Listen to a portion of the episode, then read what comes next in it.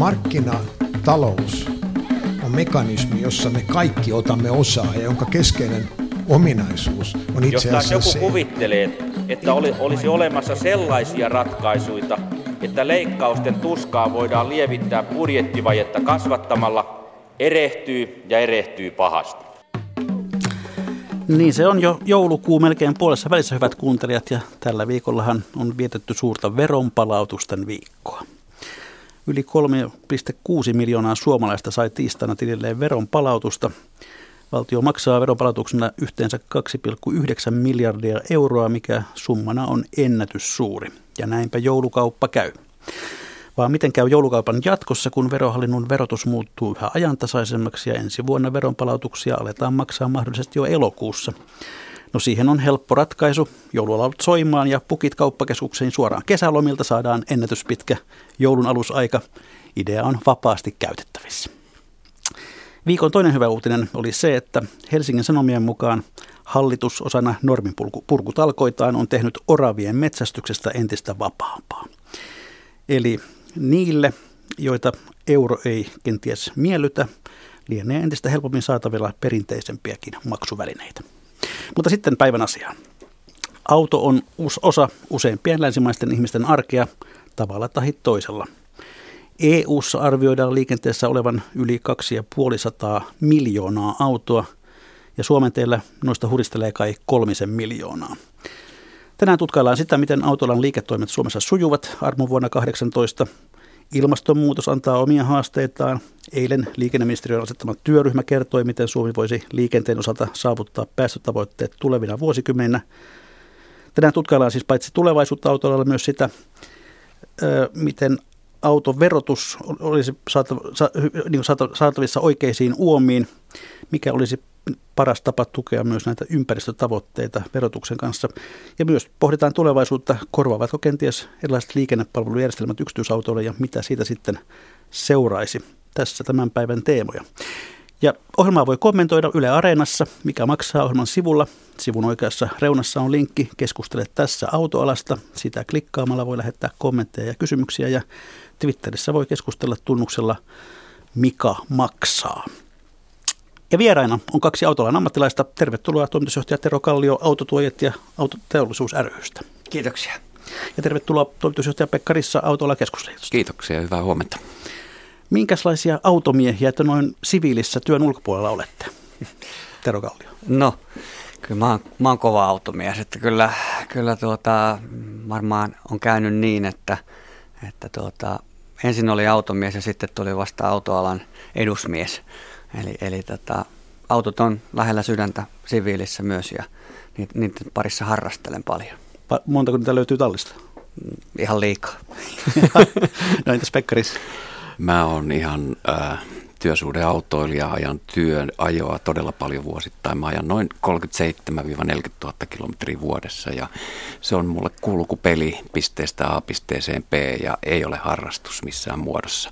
Se on ollut harrastus ja vakava työelämän aihe 33 vuotta. Eli mä oon ollut erilaisissa autolan tehtävissä ja myös autorahoituksen tehtävissä tämän koko ajan. Että olen ollut lähellä sitä autoa, mutta se ei ole lähellä mun sydäntä sillä lailla ollut niin kuin se on Terolla.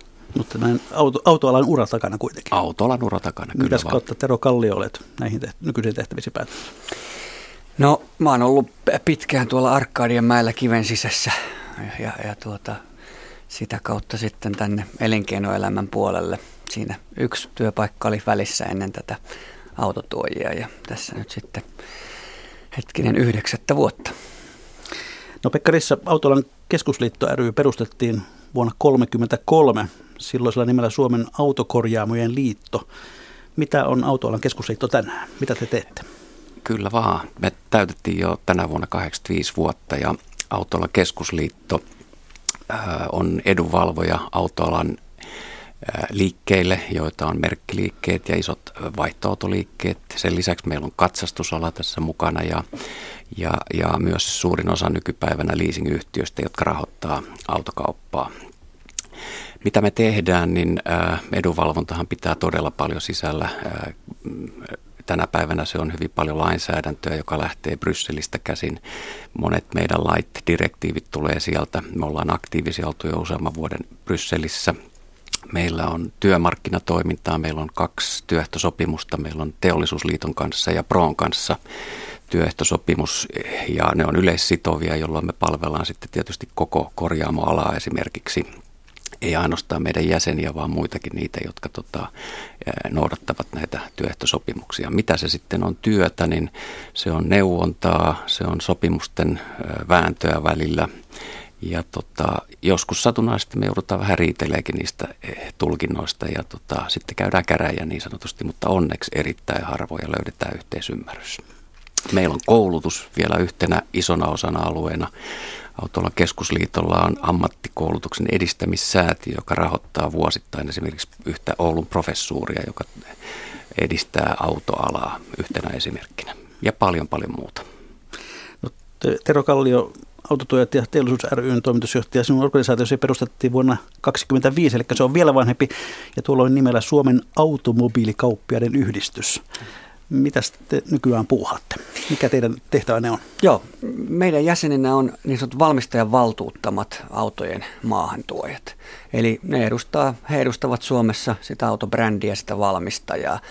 Ja sitten näiden valmistajan valtuuttamien maahantuojien lisäksi meidän jäsenenä on suoraan kaksi auton valmistajaa. Toinen on sopimusvalmistaja, eli tämä Valmet Automotive, niin sanottu Uuden kaupungin autotehdas, joka elää aika hyvää kukoistusta tällä hetkellä ja olen alkanut käyttämään sananpartta on Suomen viennin kivijalka, ja, eli autoteollisuus.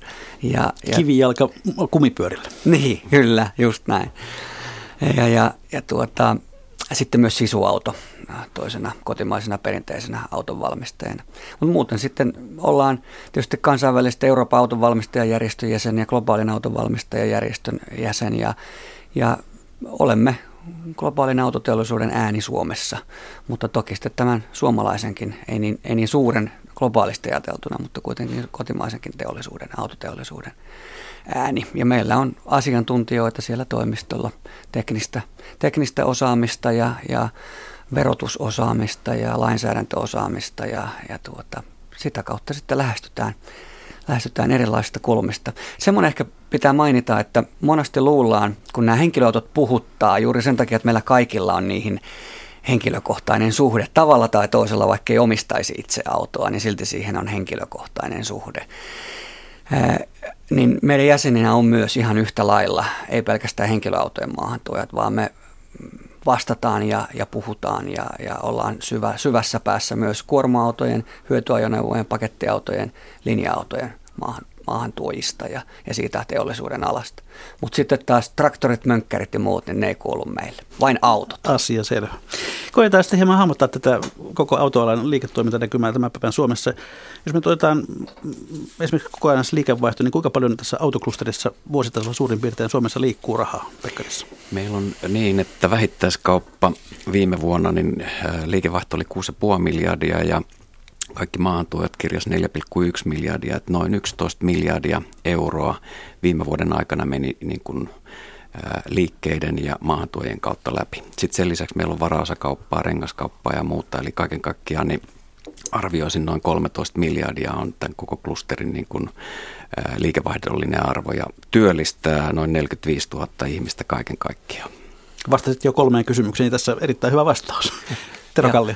Ja just näin, tää, tää, nämä luvut olivat tismalleen oikein ja sen verran ehkä voi täydentää, että luvut tietysti elää sen mukaan, miten automarkkina elää, miten meidän taloussuhdanteet elää. Et me ollaan joskus käyty alan ikään kuin tässä yhteisarvossa maahantuojat, jälleenmyyjät ja, ja sitten, sitten tuota korjaamopalvelut ynnä muut autoalan palvelut, niin 20 miljardissa parhaimmillaan. Ja se on tietysti ihan kohtuullinen luku. Sitten tämä, tämä työllisyysluku 45 000, niin vertailun vuoksi se on saman verran kuin metsäteollisuus, tämä perinteinen vientimme kivijalka. No miten, miten te luonnehditte tätä vuotta? Onko tämä semmoinen keskimääräinen vai hyvä vai huono vuosi Pekkarissa? Tai ihan kumpi vaan? No me ollaan paljon puhuttu Teron kanssa ja autoalalla tästä, että onko tämä tämmöinen uusi normaali, tämä tämmöinen 120-125 000, mikä on hyvä uutta vuosi, autoa siis.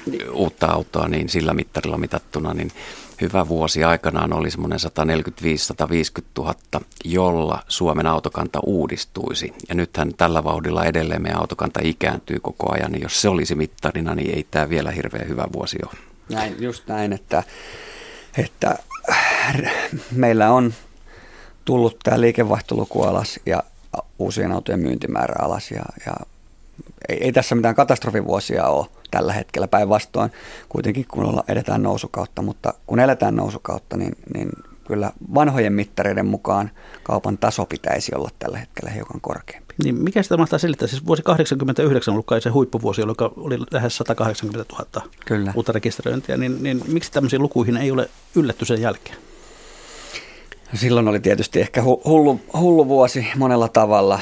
Sitä rahaa tuli kansalaisille jaettiin ovista ja ikkunoista ja se koko 80-luku oli yhtä kiihdyttämistä Suomen taloudessa ollut sieltä jo 60-luvulta lähtien, 50-luvulta lähtien, jos ajatellaan, että mistä se alun perin lähti. Mm, kyllä tässä tämä pitkä tämmöinen stagnaatio, pitkä lama, pitkä taantuma, ei kuitenkaan samanlaista hurjaa sukellusta kuin tehtiin 90-luvun alussa, mutta tämä siis mikä lähti finanssikriisistä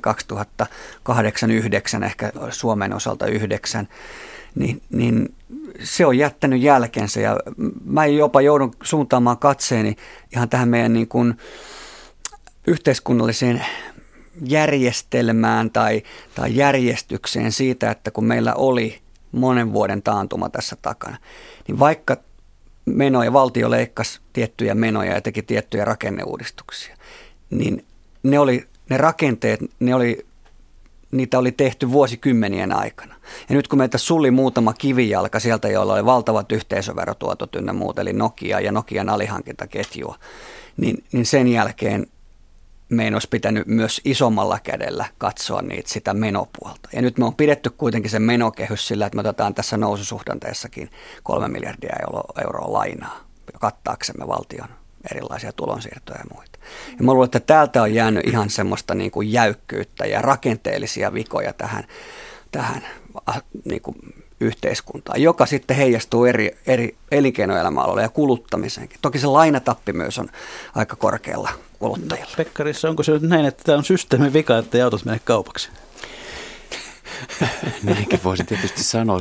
Siinä on varmaan sekin, että sieltä 90-luvun laman jälkeen, niin meidän autokantahan on kasvanut ja meillä on tuhatta asukasta kohti, muistaakseni semmoinen 480-485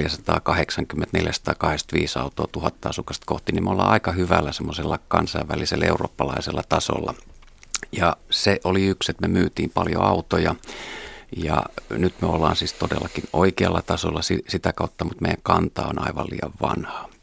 Nyt sitä pitäisi pystyä nuorentamaan, niin eh, mitä Tero sanoi, niin eh, ehkä meillä on just tämä taloustilanne haastava ja meidän asunnot on kallistunut, erityisesti siellä, missä tietysti autoja paljon myytäisiin pääkaupunkiseudulla, Tampere, Turku, Oulu-alueella, niin eh, meidän kuluttajien niin kun velkaantumisaste on todennäköisesti paljon suurempi kuin parikymmentä vuotta sitten taaksepäin. Ja nyt, nyt vaikka korot on ollut pitkään erittäin alhaalla, niin siitä huolimatta, niin kuluttajat ei kykene enää hankkia uusia asioita, eli investoimaan esimerkiksi uuteen vähäpäästöiseen autoon esimerkkinä.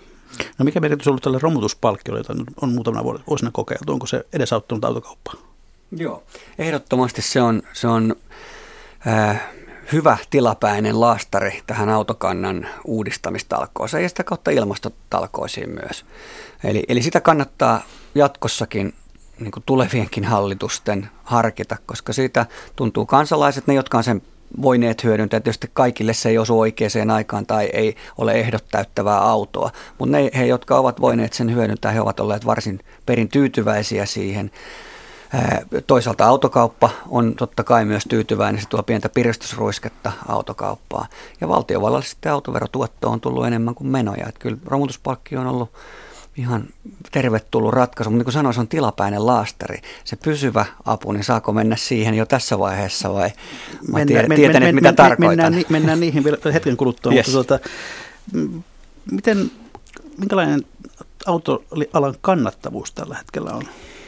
No jos mä otan vähittäiskaupan viime vuoden tulosanalyysin, jossa on siis käytännössä kaikki autoliikkeet analysoitu, niin se oli parempi kuin edellinen vuosi, mutta jos ottaa sijoitetun pääoman tuoton mittariksi, joka on mun mielestä hyvä mittari, koska tähän on erittäin pääomavaltainen ala. Meillä on isot kiinteistöt, meillä on autovarastot, vaihtoautovarastot, uusien autojen varastot, varaosavarastot, niin se mittaa tätä alaa hyvin ja sen tehokkuutta. Meillä on ollut nyt finanssikriisin jälkeen sijoitetun pääoman tuotto keskimäärin 5-5,5 prosenttia, joka on erittäin huono. Ja viime vuonna me saatiin se nyt 8,9, että se on lähellä tyydyttävää tasoa, mutta vielä kaukana hyvästä. Mikä Eli, selittää tätä hyvää kehitystä? No kyllä, tässä on tietysti jouduttu tehostamaan tätä toimintaa, joka on enemmän sitä kustannusten niin kuin viilaamista ja, ja erilaisia sopeutumisia. Isot liikkeet on kasvanut isommiksi. Meillä on niin kuin tapahtunut liiketoimintakauppoja matkan varrella viime vuosina aika paljon ja onhan meillä kuitenkin myynti sieltä finanssikriisin vuodesta, jolloin muistaakseni 90 000 uutta autoa myytiin, niin nyt me ollaan oltu siellä 118 000, tänä vuonna menee yli 120 000, niin kyllähän sitä kautta se tulee myös se liikevaihdon ja myös pieni kannattavuuden kasvu. No pitääkö se vanha väittämä paikkansa tuota, että kun myynnin katteet ovat pieniä, niin se, itse asiassa voitto tehdään huolto- ja korjaustyössä? No tämä on kokonaisvaltainen niin kuin, analyysi niin sanotusti, eli mä en lähtisi pilkkomaan tätä, että uudet autot, vaihtoautot ja korjaamotoiminta, vaan siinä kyllä optimoidaan sitä koko toimintaa. Ja totta on tietysti se, että huolto on se, jolla tämä ala on edes jotenkin elänyt pitkässä juoksussa, koska sitä tapahtuu jatkuvasti. Autoja pitää huolta, autoja pitää korjata, niin sieltä se kannattavuus on tullut.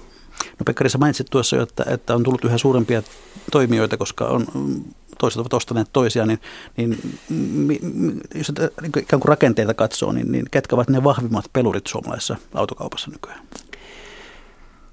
Mä en mielellään lähtisi nimillä käymään tätä läpi, että kun mä edustan koko autoalaa, niin että jos mä nostan sieltä muutamia ylös, niin en, no, en lähtisi sitä... Muutama suuri nyt kuitenkin. No jos nyt otetaan niitä suurimpia sieltä, niin tulee mieleen Laakkonen, Länsiauto, Veho ja niitä on monia muita.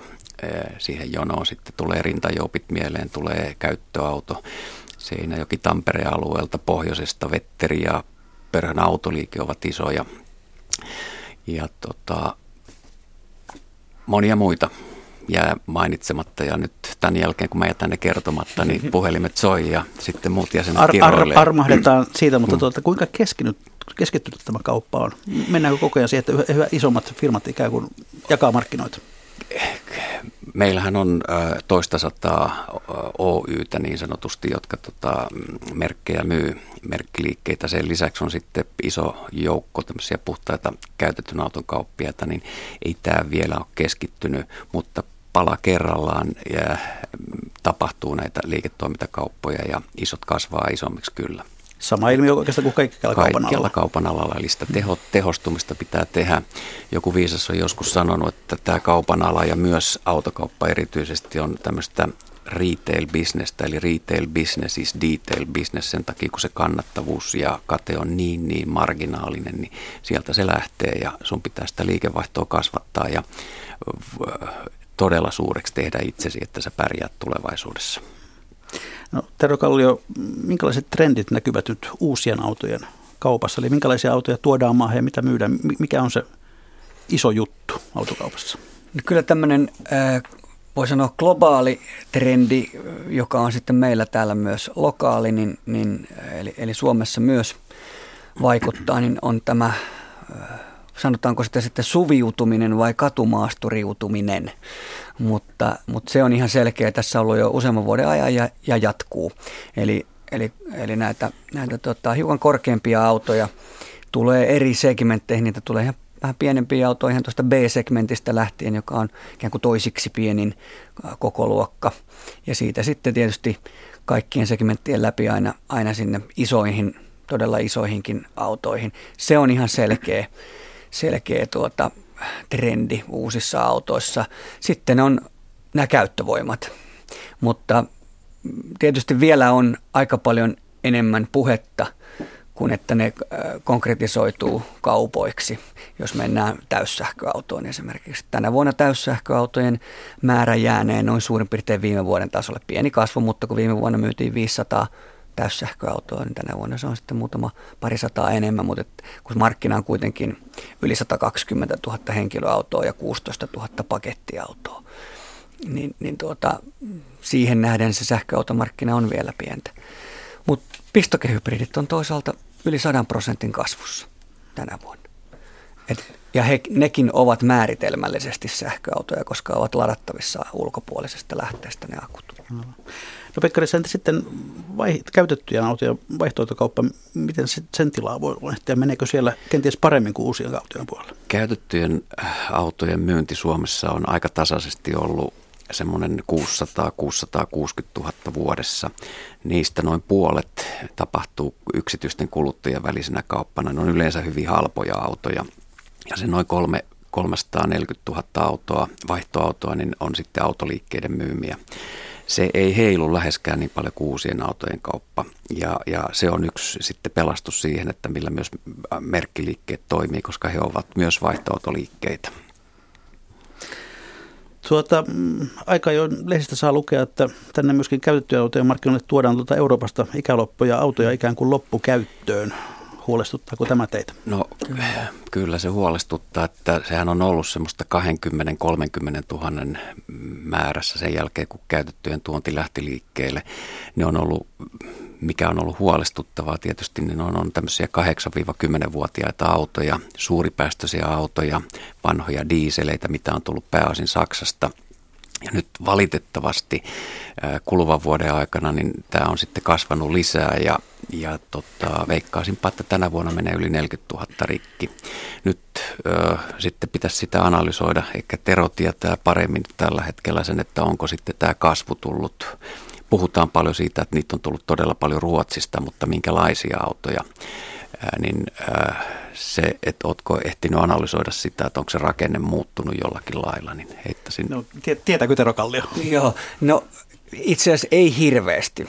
Että toki jotkut ihmiset hakemat esimerkiksi sähköautoja tai pistokehybridiautoja, siellä on sillä puolella Hollanti ja Ruotsi on, on suosittuja, mutta ne on kuitenkin, puhutaan hyvin pienistä määristä, diesel edustaa edelleen lähes kahta kolmannesta käytettynä maahan tuodusta autosta. Ja kun kysyit tuossa aikaisemmin, että mitä tässä uusien autojen trendeissä on, niin yksi käyttövoima, iso käyttövoima jäi mainitsematta ja siihen niin kuin liittyvä trendi on diesel.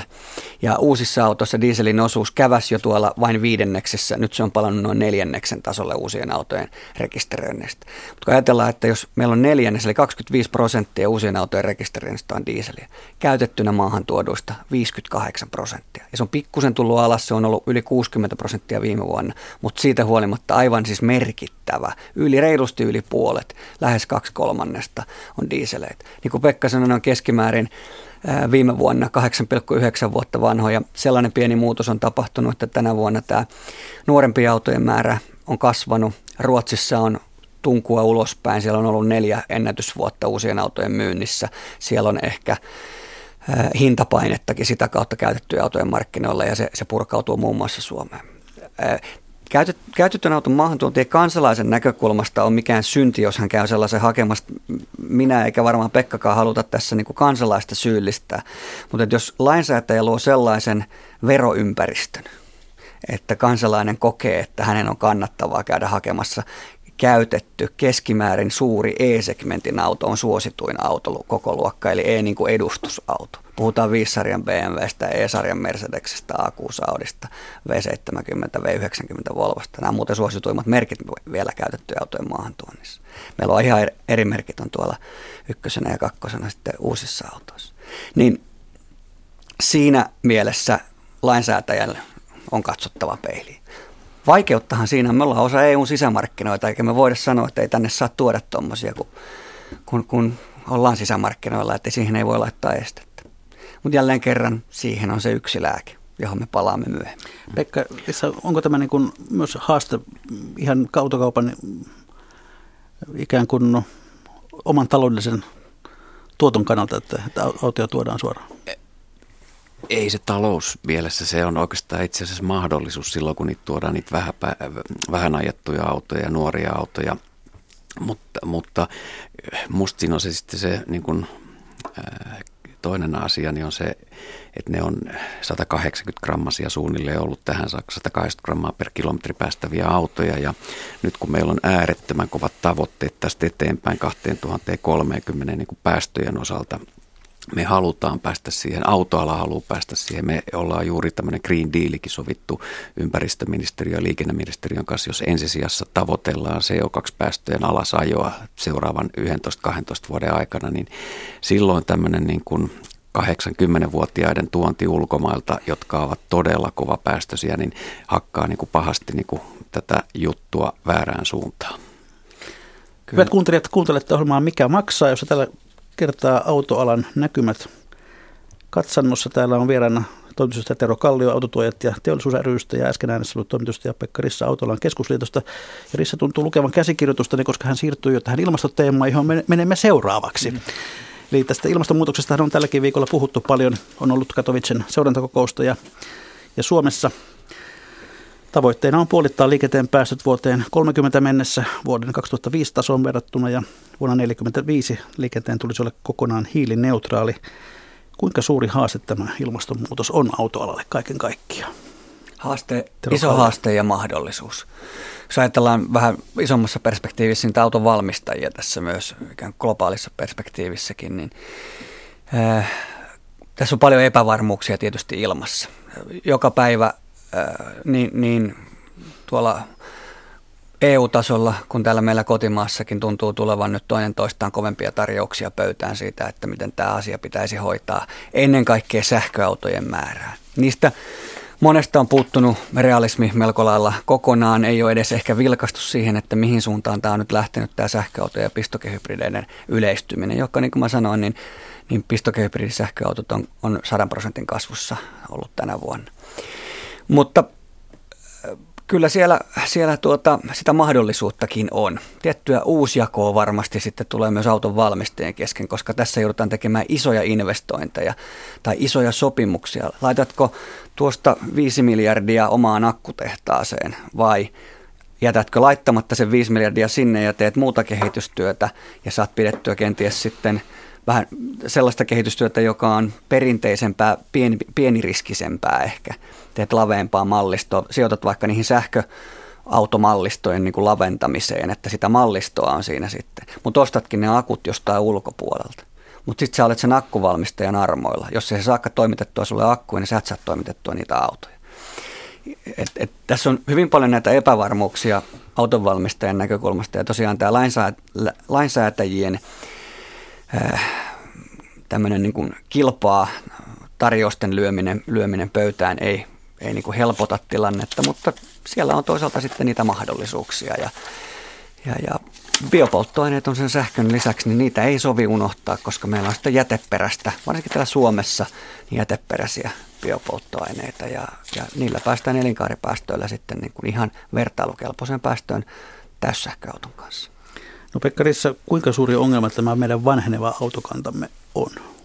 Saanko vielä tuohon vastata Saat. yhden, että tämä niin kuin nämä karmeet sähköautotavoitteet, jotka meillä pitää olla ilman muuta, että me päästään sinne 2030, niin ne päästöt ei onnistu ilman niitä, mutta se realismi, mitä Tero tuossa jo lähestyi, niin pitää ymmärtää, että niitä täyssähköautoja ei 2025 mennessä vielä hurjasti saada. Ja otan esimerkkinä eh, raportti, jonka luin eilen, niin liittiumin ja koboltin osalta, jotka on ne tärkeät niin kuin raaka-aineet näille akuille, niin niin niiden ää, saatavuus on tällä hetkellä sitä luokkaa, että maksimissaan, jos koko kapasiteetti olisi käytössä ja hyödynnettävissä, niin voitaisiin noin 7 miljoonaa autoa globaalisti valmistaa.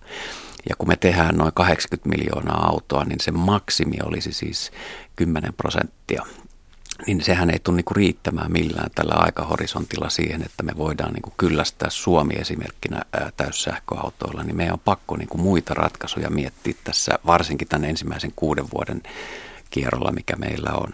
Ja sitten vielä se, että tämä litium ja koboltti, niin nehän ei ole vaan autoteollisuuden varoiksi tulossa, vaan meillähän on valtaisesti muitakin akkuja, mitä me tullaan tarvitsemaan jatkossa. Niin tästä tulee kova taisto kerta kaikkiaan siitä, että kuka saa niitä tulevia akkuja käyttöön. Ja, mutta mennään nyt siihen vanhempaan autokantaan, joka on siis entistä vanhempaa Suomessa. Joo, meidän autokanta oli viime vuoden vaihteessa 12 vuotta vanhaa ja vanhenee tällä vauhdilla noin 2-3 kuukautta vuodessa. Että kun tämän vuoden lopun tilasto tulee ulos ja tällä myyntivauhdilla, mikä meillä on tänä vuonna ollut, niin veikkaisin, että meillä on noin 12,2 vuotta meidän autokannan keski-ikä. Se on yksi Länsi-Euroopan vanhimpia, että Portugali taitaa olla vanhempi, Viro on hieman vanhempi kuin me, mutta Suomi länsimaisena taloutena niin on oikeastaan aika häpeä, että meillä on näin vanha ja saastuttava autokanta. Ja sitten vielä pahempaa on se, että me romutetaan ne yli 20-vuotiaana. Taisi olla viime vuoden vaihteessa romutusikä noin 21 vuotta, kun Keski-Euroopassa, Ruotsissa se on noin 15 vuotta. Me ajetaan myös siis tosi vanhaksi ne autot kerta kaikkiaan.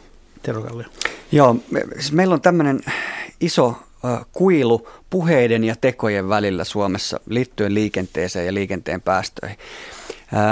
Meidän tästä 125 000 uutta henkilöautoa, mitä myydään vuodessa, niin kun se suhteutetaan, suhteutetaan sitten BKT tai, tai väkimäärään ja lähdetään vertaamaan rakkaaseen länsinaapuriin tai johonkin muuhun maahan tässä lähellä, niin, niin meidän meidän pitäisi myydä Ruotsiin suhteutettuna väkimäärään suhteutettuna 250 000 uutta autoa vuodessa. Ruotsissa siis myydään noin 400, myytiin viime vuonna noin 400 000 uutta henkilöautoa vuodessa.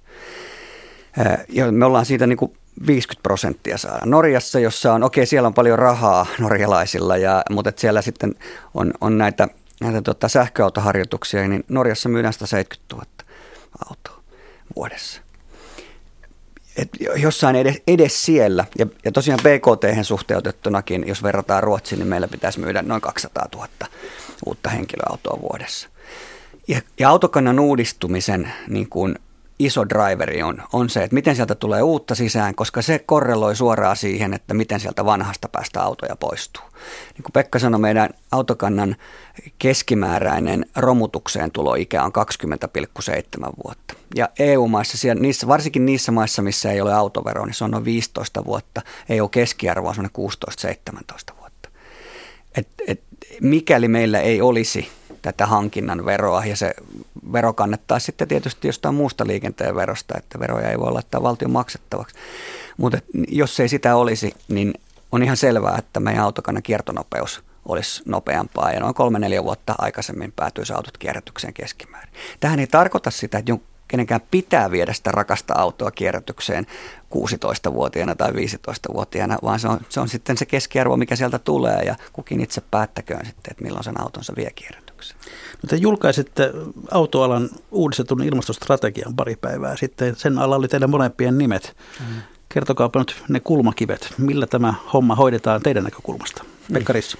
No, siinä on Tämähän on jo 2016 itse asiassa yhdessä tehty autolla ilmastostrategia. Nyt me päivitettiin sitä ja se lähtee tietysti siitä, että niin kuin tuossa jo hieman aikaisemmin sanoin, niin me ollaan myös mukana tässä Green Dealissa ja autoilla on todellakin sitoutunut päästöjä vähentämään seuraavan seitsemän 12 vuoden aikana, kun me mennään sitä 2030 kohti.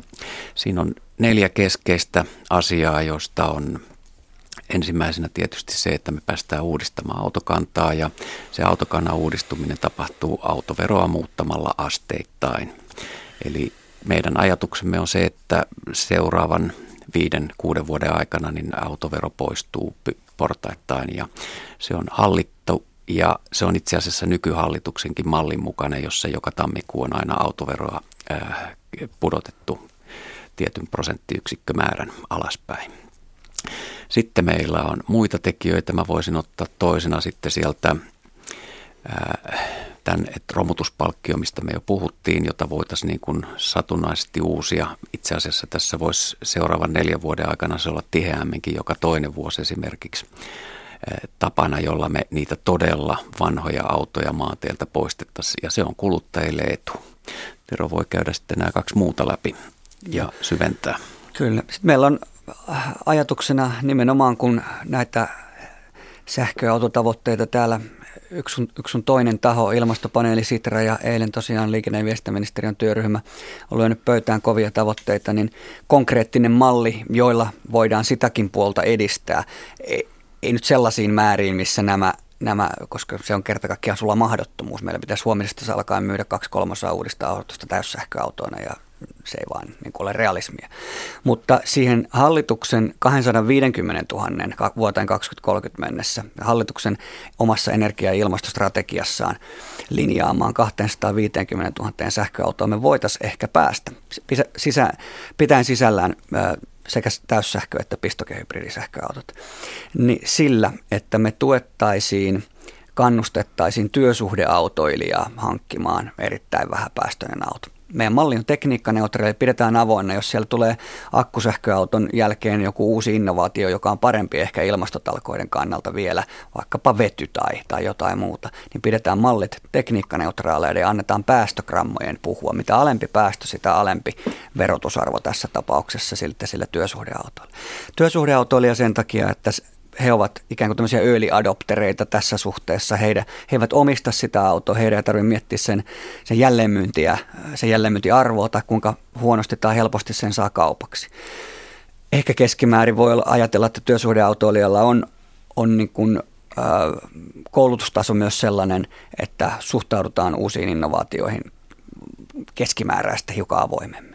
Ja sitä kautta työsuhdeautoilijan kautta sitten, kun se kahden, kolmen vuoden jälkeen on se palvelus se vaikkapa sähköauto siellä työsuhdeautoilijalla, niin se vapautuu sinne käytettyauton markkinoille myös niin kuin, ikään kuin muille, kaikille kansalle hankittavaksi ja vähän edullisempaa hintaan tietysti, kun se on käytetty siinä vaiheessa.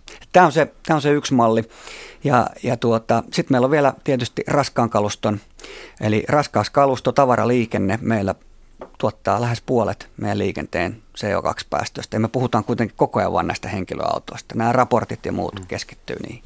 Niin meillä on tähän hankintakannuste sitten ne vaihtoehtoisiin voimanlähteisiin myös siellä raskaan kaluston puolella ja hyötyajoneuvoissa pakettiautot, kuorma-autot siltä puolelta. Merkille pantava ehkä tässä meidän autoalan ilmastostrategiassa on sen verrattuna näihin muihin, että me on laskettu jokaiselle toimenpiteelle tarkka CO2 niin. Mitä se tarkoittaa? Se autokannan uudistaminen on kaikkein suurin, eli se autoveron poistaminen. Se on 600 000 tonnia CO2 alaspäin. Se on, se on iso osa siitä Suomen tavoitteesta jo vuoteen 2030. Liikennesektorilla. Liikennesektorilla nimenomaan. Ja, ja tuota, sitten nämä muut toimet on yhteensä 250 000 tonnia. Me on laskettu myös hintalappu näille, eli mitä, tämä, mitä nämä harjoitukset maksaa valtiolle. Näitäkään ei ole hirveästi näkynyt näissä muissa, muissa tuota, ilmastoraporteissa. Tässä eilisessä oli joitain laskelmia toki, mutta, mutta tota, minusta se on niin vastuullista, että kun, kun kerrotaan jostain toimista, niin sanotaan, että mitä niillä saadaan aikaa ja mitä sen toteuttaminen maksaa, jotta lainsäätäjä voi sitten punnita, että onko mahdollisuuksia toteuttaa. Pekka, jos katsotaan tätä autoveroa hieman tarkemmin. Jos meillä on sanotaan noin 30 tonnin uusi auto, niin kuinka suuri osuus sen hinnasta on autoveroa nykyään?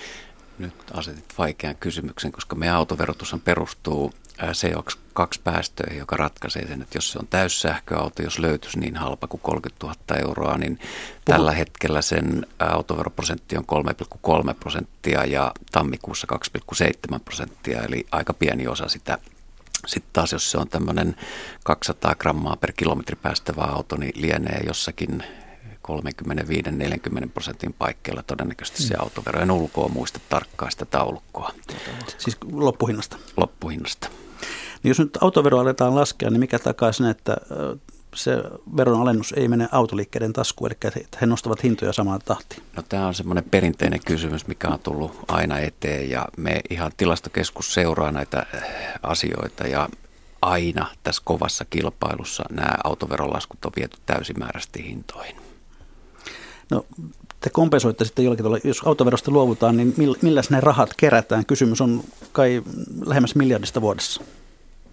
Joo, juuri näin, että äh, ei, ei ehkä ole vastuullista vaatia jonkun veron, joka, josta kerätään miljardi euroa poistamista ja, ja sitten niin kuin ajatella, että valtio ottaa vaikka lainaa sen verran ulkomailta sitten että joko pitäisi esittää jotain leikkauskohteita ja tässä autoalla on lähdössä mitään lapsillisia leikkauksia esittämään, niin niinpä me haetaan tästä liikenteen verotuksesta äh, sitä kompensaatiota. Ja kyllä nämä ilmastotalkootkin huomioiden, niin kyllä meidän on liikuttava siihen, jos ajat, niin maksat veron suuntaan. Jos et aja, niin et maksa. Jos auto ei liiku, niin ei tarvitse maksaa, mutta jos auto liikkuu, niin, niin, niin maksat.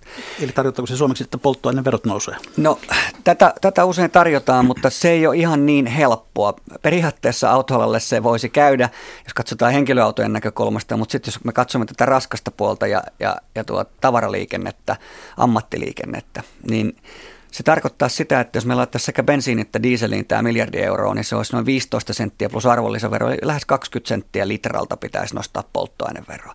Mutta tämä ei käy ihan kansalaisille eikä varsinkaan ammattiliikenteelle. Ja jos sieltä sitten rajataan diesel pois, niin se voi tietysti kannustaa ensinnäkin ajamaan dieselhenkilöautolla. No uudet dieselautot, dieselhenkilöautot on kyllä kovinkin puhtaita, mutta, mutta tuota, käytettynä maahantuodot esimerkiksi ei, koska ne on vanhempia autoja, niistä puuttuu tietyt suodattimet, typenoksidi ja hiukkassuodattimet. Ja sitten toisaalta, jos se laitetaan vain bensiiniin se miljardi euroa, niin se on yhtäkkiä 35-40 senttiä se korotus litralta. Ja sitä kansalaiset tuskin haluaa. Eli tämä niin houkuttelevalta kun tämä polttoaineveroinstrumentti kuulostaa, niin, niin sitä se ei sitten loppupelissä ole. Ja sen takia ajoneuvoveron perusvero, eli tämä vuosittainen vero on se instrumentti, jota tässä ehkä kannattaisi käyttää. Sanotaan, että eihän se ole käytön veroa. No kylläpä se on sen takia, että auton voi nyky lainsäädännön mukaan 2007 saakka ollut jo voimassa tämä liikennekäytöstä poisto, joka katkaisee sitten se ajoneuvoveron kertymisen kokonaan. Eli jos et aja, otat liikennekäytöstä pois, vaikka lomamatka, viikon kahden lomamatka tai joku muu auto ei liikku, niin liikennekäytöstä pois ja se katkaisee sen veron kertymisen. Sitten kun ajaa, niin laittaa liikennekäyttöön ja, ja sitten se vero lähtee taas kertyä.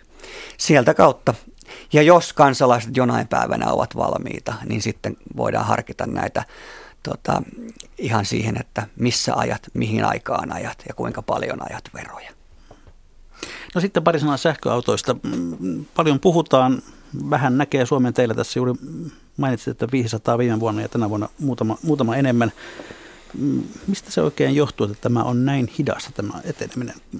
Paitsi siitä, että ne ovat törkeän kalliita. Mm, se on yksi iso, iso syy se hinta-asiasta. Toinen on ihan se, että akkujen saatavuus on tällä hetkellä – on kiven alla. Eli, eli tuota, maailmassa valmistetaan sen on 100 miljoonaa autoa tänä vuonna. Niistä, niistä miljoona on, on täyssähköautoja. Ja niille olisi varmaan hiukan enemmänkin kysyntää, ää, mutta, mutta alkuaineita ei tahdo akkuvalmistajat saada ja sitä kautta autonvalmistajat ei tahdo saada akkuja tarpeeksi. Sähköautolopparit usein sanoo, että joo joo, mutta kyllä me löydetään uusia esiintymiä, että se on vain ajan kysymys, kun meillä on, meillä on uusia litiumkaivoksia ja se on ihan totta. Varmasti tulee litium, nikkeli, koboltti, näitä alkuaineita, joita tarvitaan. Sähköauto on hyvä ja, ja, ja, ja niitä pitää tulla autokantaan. Se on paikallisesta päästöiltään ylivertainen, kun ei ole niitä paikallisia päästöjä. Mutta se on vähän semmoinen poissa, poissa silmistä, poissa mielestä tyyppinen ratkaisu myös. To, kolikon toinen puoli on se. Eli kyllä me tiedetään, että, että kun tämä satakertaistetaan näiden kaivannaisten tuottaminen pelkästään niin kuin sähköautojen tarpeisiin, niin siitä ei välttämättä seuraa niin kuin pelkkää ekologisuutta. Siellä voi olla jotain moraalikysymyksiä, viittaan nyt ehkä lapsityövoimaankin ja Kongo, Kongossa on yli puolet maailman tunnetusta kobolttivarannoista, jossa on, käytetään paljon lapsityövoimaa. No siis tuo liikenneviestintäministeriön tämä asiantuntijaryhmä esitti eilen, että vuonna 2030 Suomessa on 670 000 sähköautoa ja vuonna 1945 2 miljoonaa. Onko, Pekkarissa? Oma arvioni on se, että se kustaa 70 000 autoa. Jos se on enemmistönä ladattavia hybridejä, niin se voi edes teoriassa toteutua, mutta jos ne on ensisijassa täyssähköautoja, niin ei tule missään nimessä toteutumaan. Mä uskon, että se 2500 000 autoa, mistä puhutaan ja mikä on virallinenkin tavoite hallituksella ollut, niin se on lähempänä sitä totuutta. Ja perustuu nimenomaan tähän, niin kuin Tero sanoi, että mikä on tämä akkukapasiteetti tulevaisuudessa ja itse asiassa kaiken kaikkiaan myös se ää, muu auto teollisuuden siirtyminen niin kuin polttomoottoreiden valmistuksesta, linjojen muuttamisesta sähköautoiksi, niin ei se ihan heti tapahdu. Ja itse näen niin, että 2025 jälkeen rupeaa tulemaan selvästi enemmän niin kuin täyssähköautoja markkinoille. Sitten pitää vaan muistaa se, että me käydään myös maailmalla aikamoista kilpailua siitä, että me puhutaan nyt EU-komission asettamista tavoitteista, jotka ovat tosi tiukkoja ja mutta meillä on myös Kiina esimerkkinä, joka tällä hetkellä valmistanee noin 22 miljoonaa autoa vuodessa ja myy 24 miljoonaa autoa vuodessa, eli ne hyvin vähän tuo ulkomailta sinne.